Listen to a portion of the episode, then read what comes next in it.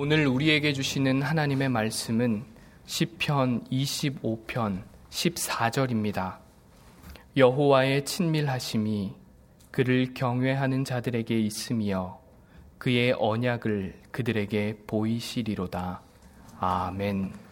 사울이 대제사장으로부터 받은 공문을 들고 예루살렘을 떠나 예수님의 도를 따르는 사람들을 체포하러 다메섹에 도착할 즈음에 하늘로부터 비친 빛 가운데 계신 주님을 만나 회심하였습니다. 사울이 회심한 이후에 사도들을 만나 자신이 주님을 만났던 과정과 자신이 예수님의 도를 전하는 사람을 체포하러 갔던 다메섹 회당에서 담대히 예수님이 하나님의 아들이심을 전했던 것을 알려주었습니다. 그리고 주님의 제자들과 함께 교제하며 주님의 도를 전하는 데 힘썼습니다. 이 영향으로 교회에 큰 변화가 일어났습니다. 사도행전 구 장 삼십일 절이 이러한 변화를 알려주고 있습니다. 사도행전 구 장 삼십일 절을 제가 읽어드리겠습니다. 그리하여 온 유대와 갈릴리와 사마리아 교회가 평안하여 든든히 서가고 주를 경외함과 성령의 위로로 진행하여 수가 더 많아지니라. 교회가 평안해졌습니다. 교회가 든든히 서가게 되었습니다.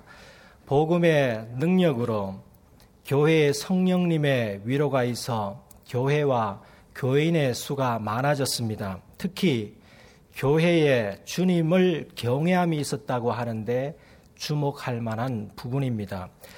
사울이 나중에 수리아 지역 안, 안디옥 교회로부터 파송을 받아 밤빌리아와 갈라디아, 즉 오늘날 터키 중남부 지역에서 주님의 도를 전했습니다. 이를 사도 바울의 일 차 전도라고 말합니다. 사울이 바울이 되어 바나바와 함께 오늘날 터키 중부 지역에 있었던 비시디아 안디옥 회당에서 주님의 도를 전할 때 그의 첫마디가 사도행전 십삼 장 십육 절에 있습니다. 바울이 일어나 손짓하며 말하되 이스라엘 사람들과 및 하나님을 경외하는 사람들아 들으라. 여기서 이스라엘 사람들은 본토를 떠나 세계 각지에 흩어져 살았던 유대인, 즉 디아스포라를 말하며 하나님을 경외하는 사람들은 유대교에 입교한 이방인을 말합니다. 하나님을 경외하는 사람들은 사도행전 십 장에 등장하는 이방인 로마 백부장 고넬료와 같은 사람들입니다. 지난 오월 넷째 주일 설교 시간에 말씀드렸듯이 백부장 고넬료는 이방인으로서 하나님을 잘 경배하고 섬기는 경건한 사람이었습니다.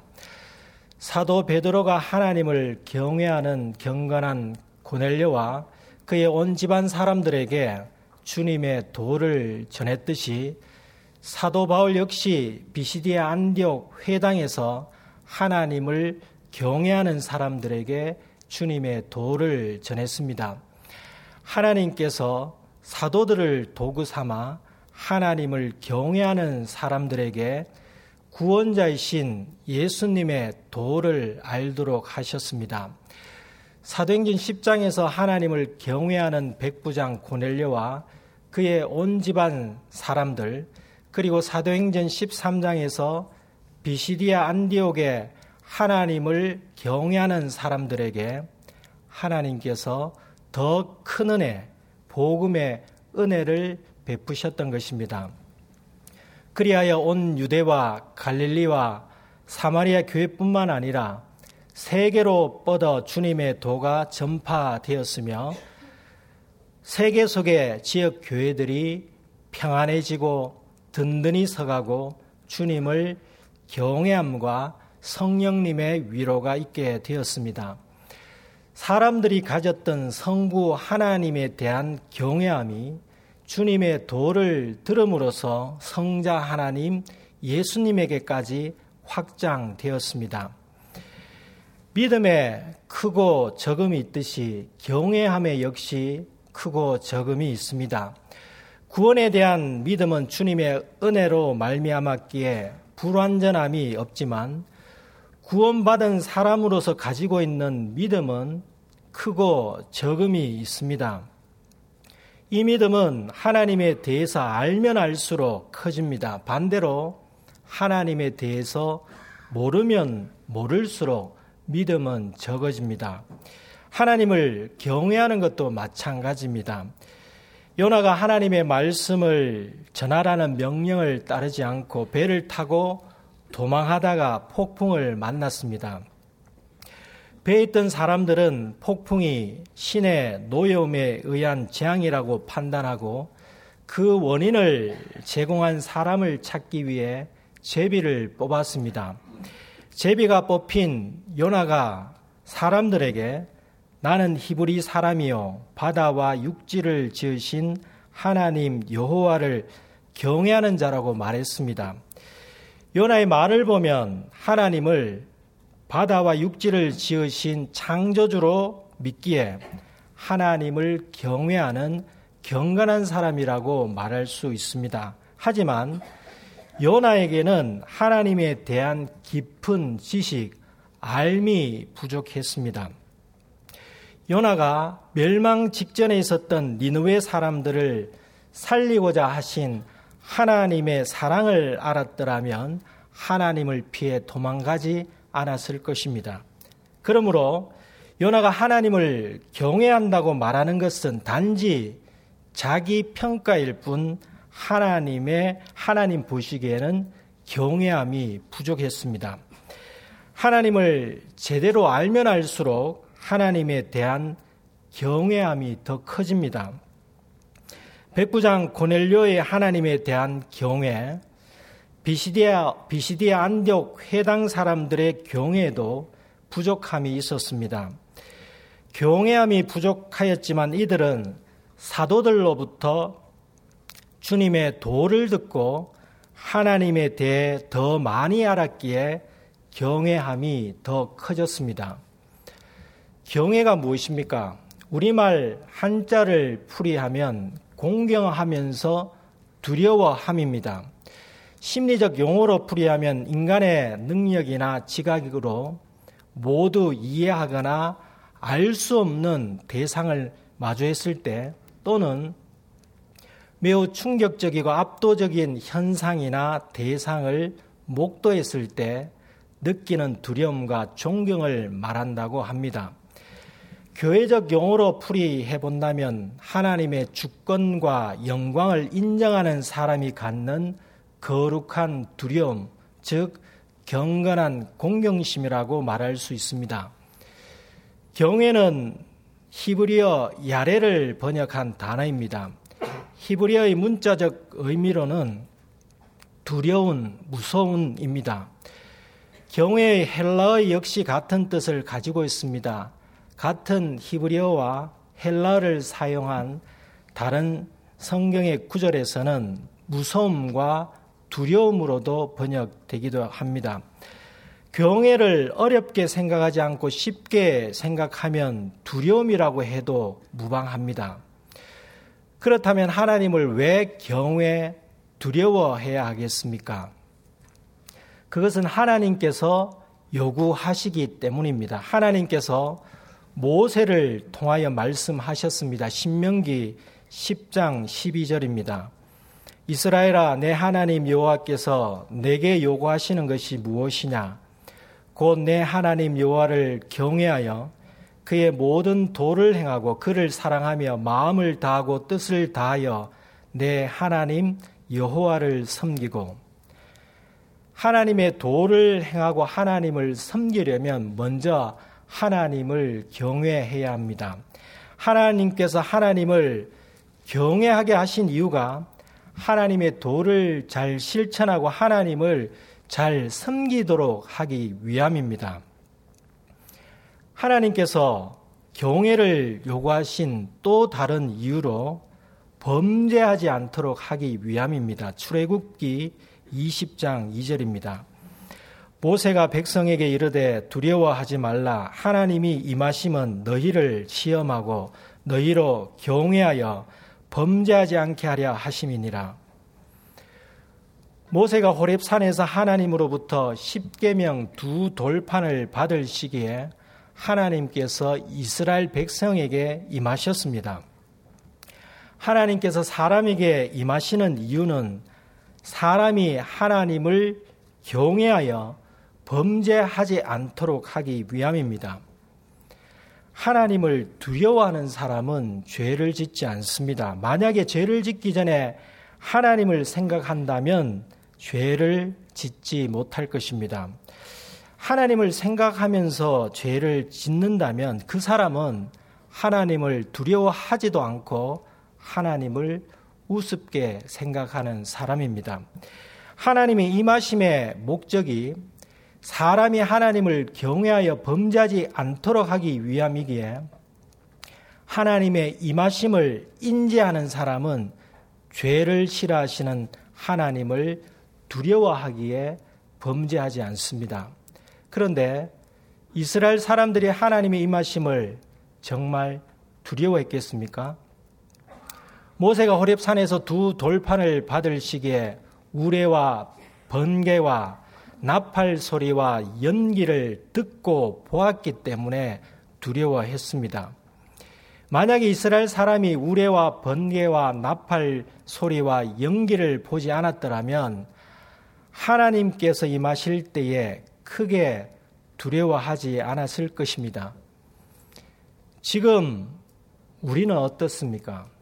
하나님께서 우리 각자에게 함께 계십니다. 하나님께서 너무 조용히 계셔서 어떤 분들은 계시는지를 모릅니다. 하나님께서 있는 듯 없는 듯 잠잠하시고 우레와 번개와 나팔 소리와 연기를 내지 않으시니 하나님을 두려워하지 않습니다.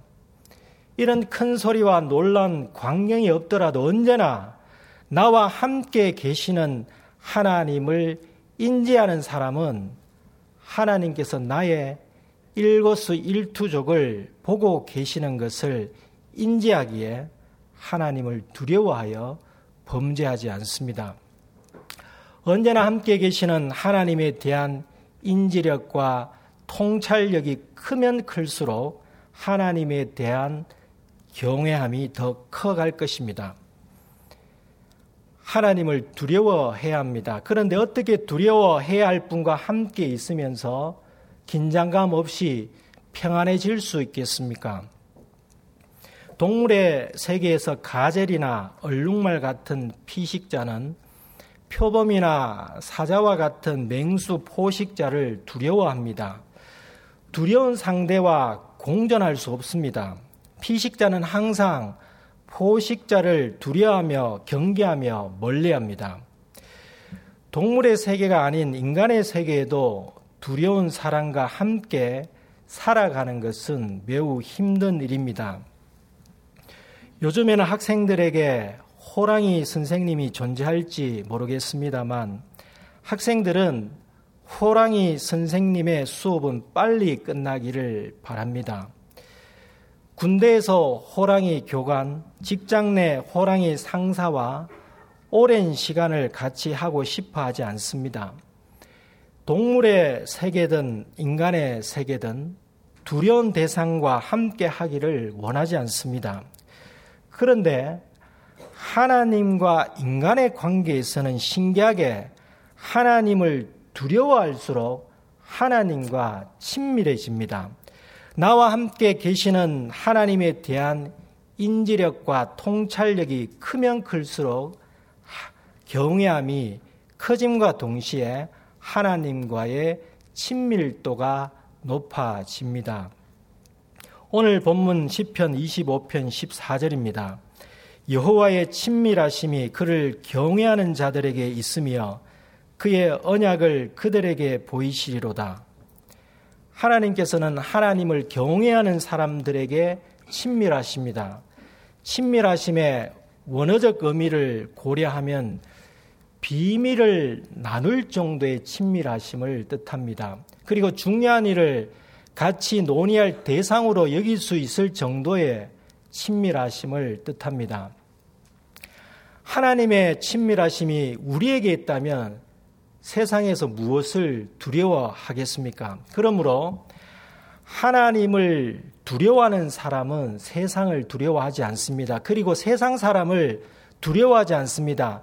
하나님의 친밀하심이 있기에 오히려 세상이 그 사람을 두려워합니다. 모세시대 히브리 산파 십부라와 부하는 하나님을 경외하는 사람들이었습니다.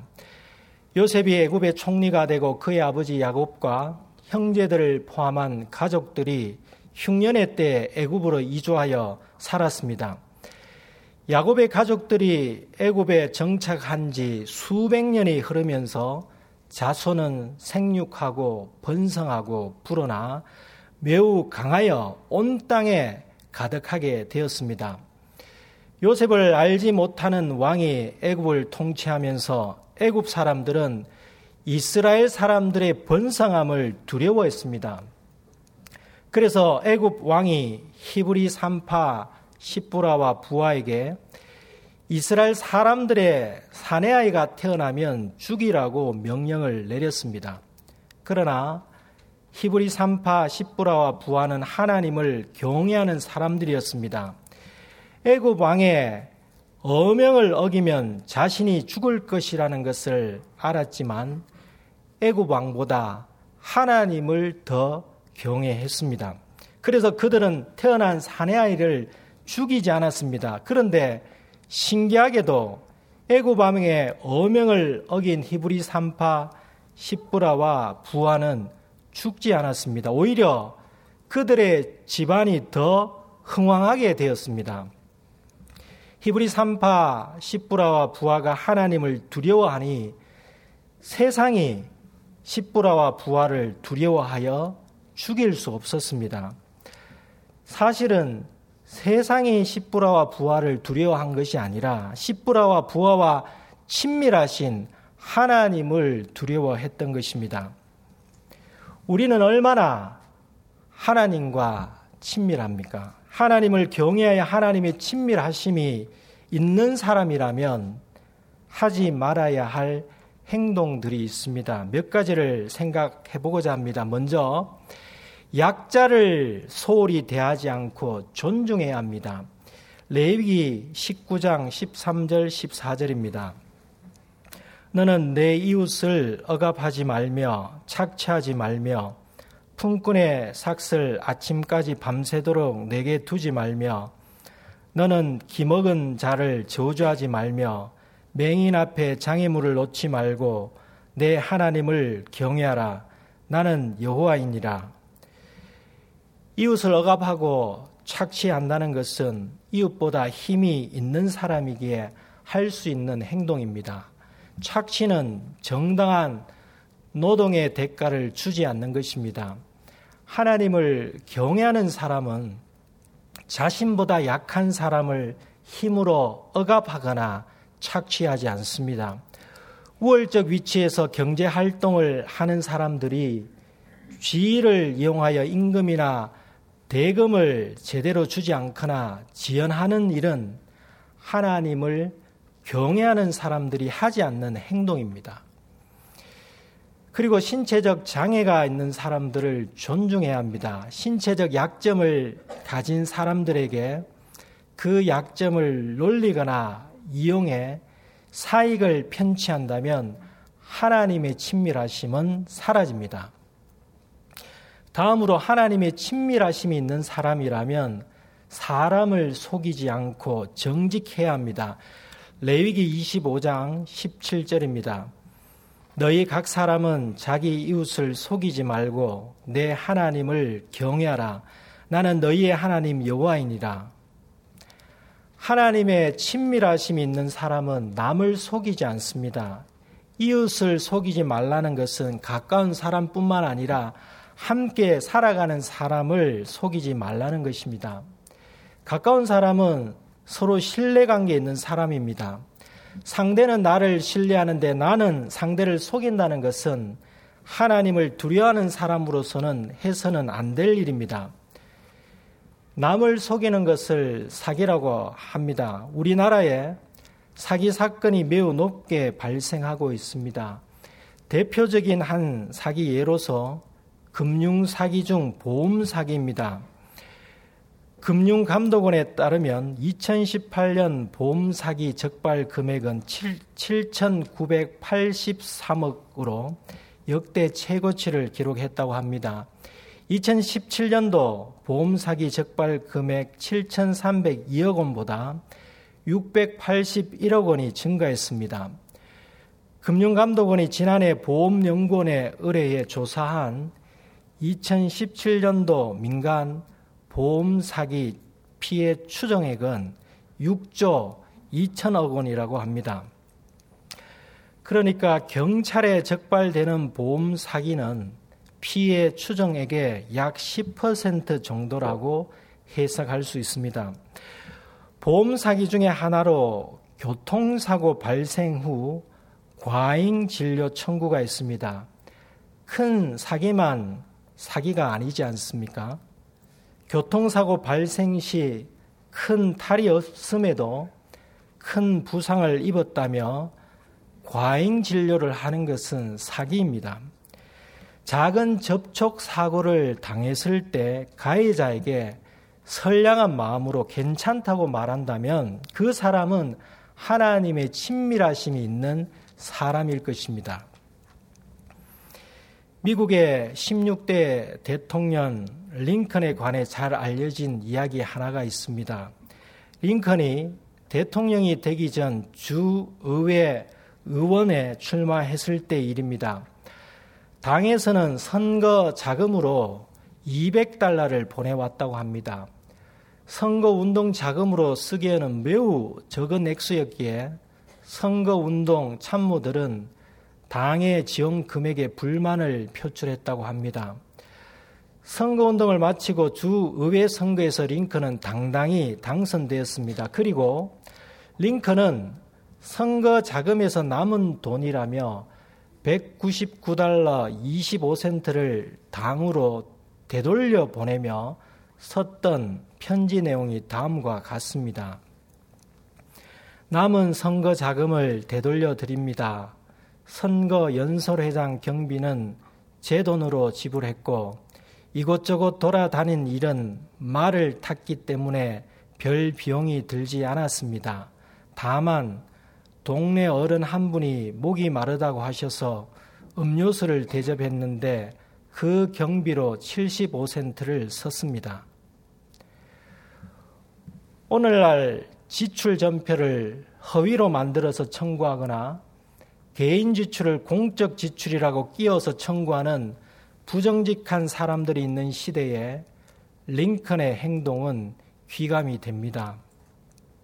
하나님의 친밀하심이 있는 사람은 남의 돈을 부정하게 사용하거나 남을 속이지 않고 정직하게 돈을 사용합니다. 링컨처럼 자기 돈을 사용하면서 정직하게 솔선수범했던 사람이 성경에 있습니다. 느헤미야입니다. 느헤미야는 주전 오백팔십육 년에 남유다가 바벨론에 의해 패망한 후 바사왕 아닥사스다 통치 시기 주전 사백사십사 년 이스라엘의 삼 차 포로 귀환 시 인솔자였습니다. 느헤미야는 총독으로서 예루살렘 성벽 재건을 오십이 일 만에 완성하였습니다. 예루살렘 성벽을 재건하는데 당시 백성들은 가난한 가운데 노동력을 제공하였지만 생계를 유지하면서 일하기가 매우 어려웠습니다. 백성들은 세금을 내며 먹고 살아가기 어려운 상황이었지만 귀족들과 민장들은 백성들에게 돈을 빌려주고 높은 이자를 받았습니다. 이를 알게 된 느헤미야가 그들을 꾸짖었습니다. 느헤미야 오장 구절 십절입니다. 내가 또 이르기를 너희의 소행이 좋지 못하도다.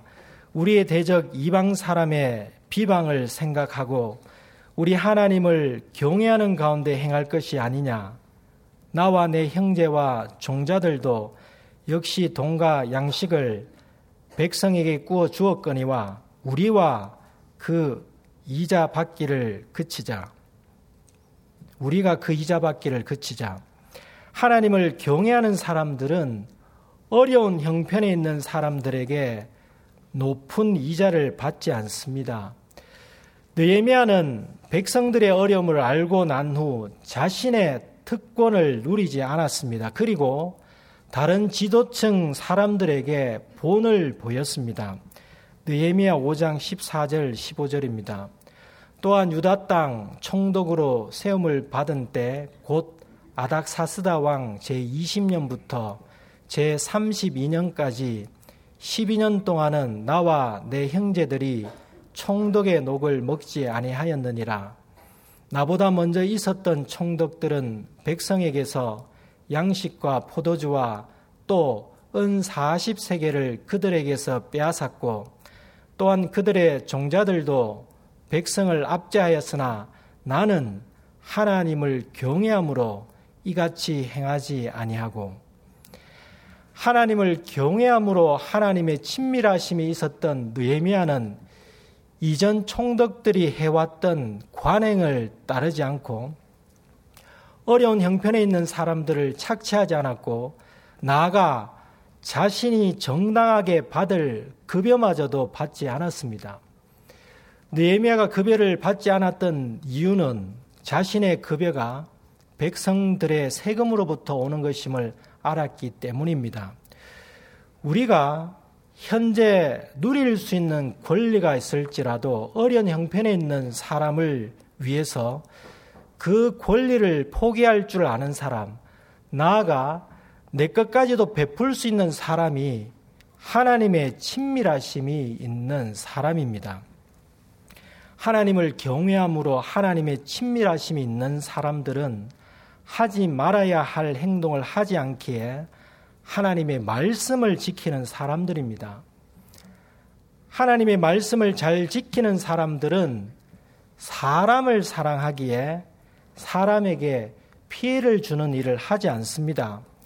하나님을 경외함으로 하나님의 친밀하심이 있는 사람들에게는 백부장 고넬료처럼 그리고 비시디의 안디옥의 하나님을 경외하는 사람들처럼 또 다른 하나님의 은혜가 임합니다. 오늘 본문을 다시 읽겠습니다. 여호와의 친밀하심이 그를 경외하는 자들에게 있으며 그의 언약을 그들에게 보이시리로다. 하나님을 경외하는 사람들에게 있는 하나님의 친밀하심이란 하나님께서 우리에게 비밀을 알려주시며 중요한 일을 상의할 정도의 친밀하심입니다. 하나님의 친밀하심이란 비밀처럼 중요한 하나님의 언약을 보이시겠다는 말씀입니다. 언약은 단순히 약속이라고 말할 수 있으나 법적 개념으로 보면 언약은 약속이라기보다 계약에 더 가깝습니다. 계약을 파기하면 파기한 사람이 책임을 져야 합니다. 고대에는 언약을 파기하면 곧 죽음을 의미하기 때문에 오늘날에는 존재할 수 없는 계약입니다. 고대에 사람과 사람의 언약, 부족과 부족의 언약이 체결된 후 그것을 파기할 시 죽음의 대가를 치러야 하지만 하나님과 사람 사이의 언약은 상박 언약이 아닌 일반적인 언약입니다. 달리 말하자면 하나님께서 언약을 위반할, 위반하실 일은 없기 때문에 언약의 상대인 사람에게만 위반할 여지가 있습니다. 그럼에도 불구하고 하나님께서 사람과 언약을 맺는다는 것은 언약을 파괴할 경우를 대비한 처벌에 중점을 두시는 것이 아니라 하나님께서 사람에게 은혜를 베푸시는 일방적인 언약, 즉 은혜 언약인 셈입니다. 그러므로 하나님께서 언약을 보이시리라는 의미는 특별한 은혜를 베푸시겠다는 것입니다. 언약은 곧 말씀입니다. 십계명을 언약이라고 합니다. 그래서 십계명 두 돌판을 보관한 궤를 법궤라고도 하지만 언약궤라고 합니다. 하나님께서 우리에게 새 언약을 주셨습니다. 새 언약의 핵심이 누구입니까? 예수 그리스도입니다. 예수님은 로고스입니다. 로고스는 말씀입니다. 그러므로 예수님은 곧 말씀이시며 새 언약의 핵심입니다. 하나님을 경외하는 사람들에게 언약을 보이시겠다는 것은 곧 새 언약과 복음의 핵심이신 예수 그리스도를 보이시겠다는 것입니다.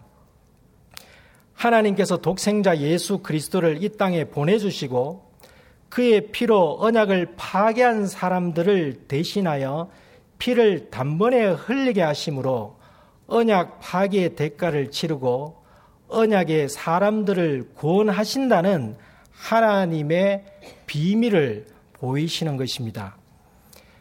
하나님께서 자신을 경외하는 사람들에게 친밀하심이 있도록 하기 위해 백부장 고넬료와 그의 온 집안 사람들과 비시디아 안디옥 회당의 사람들과 그리고 오늘날 하나님을 경외하는 사람들에게 구원의 비밀, 복음을 보여주셨습니다. 새 언약의 핵심이신 예수님의 모든 말씀이 구원받은 사람들에게는 더욱더 하나님을 경외하며 하나님의 친밀하심이 있게 합니다.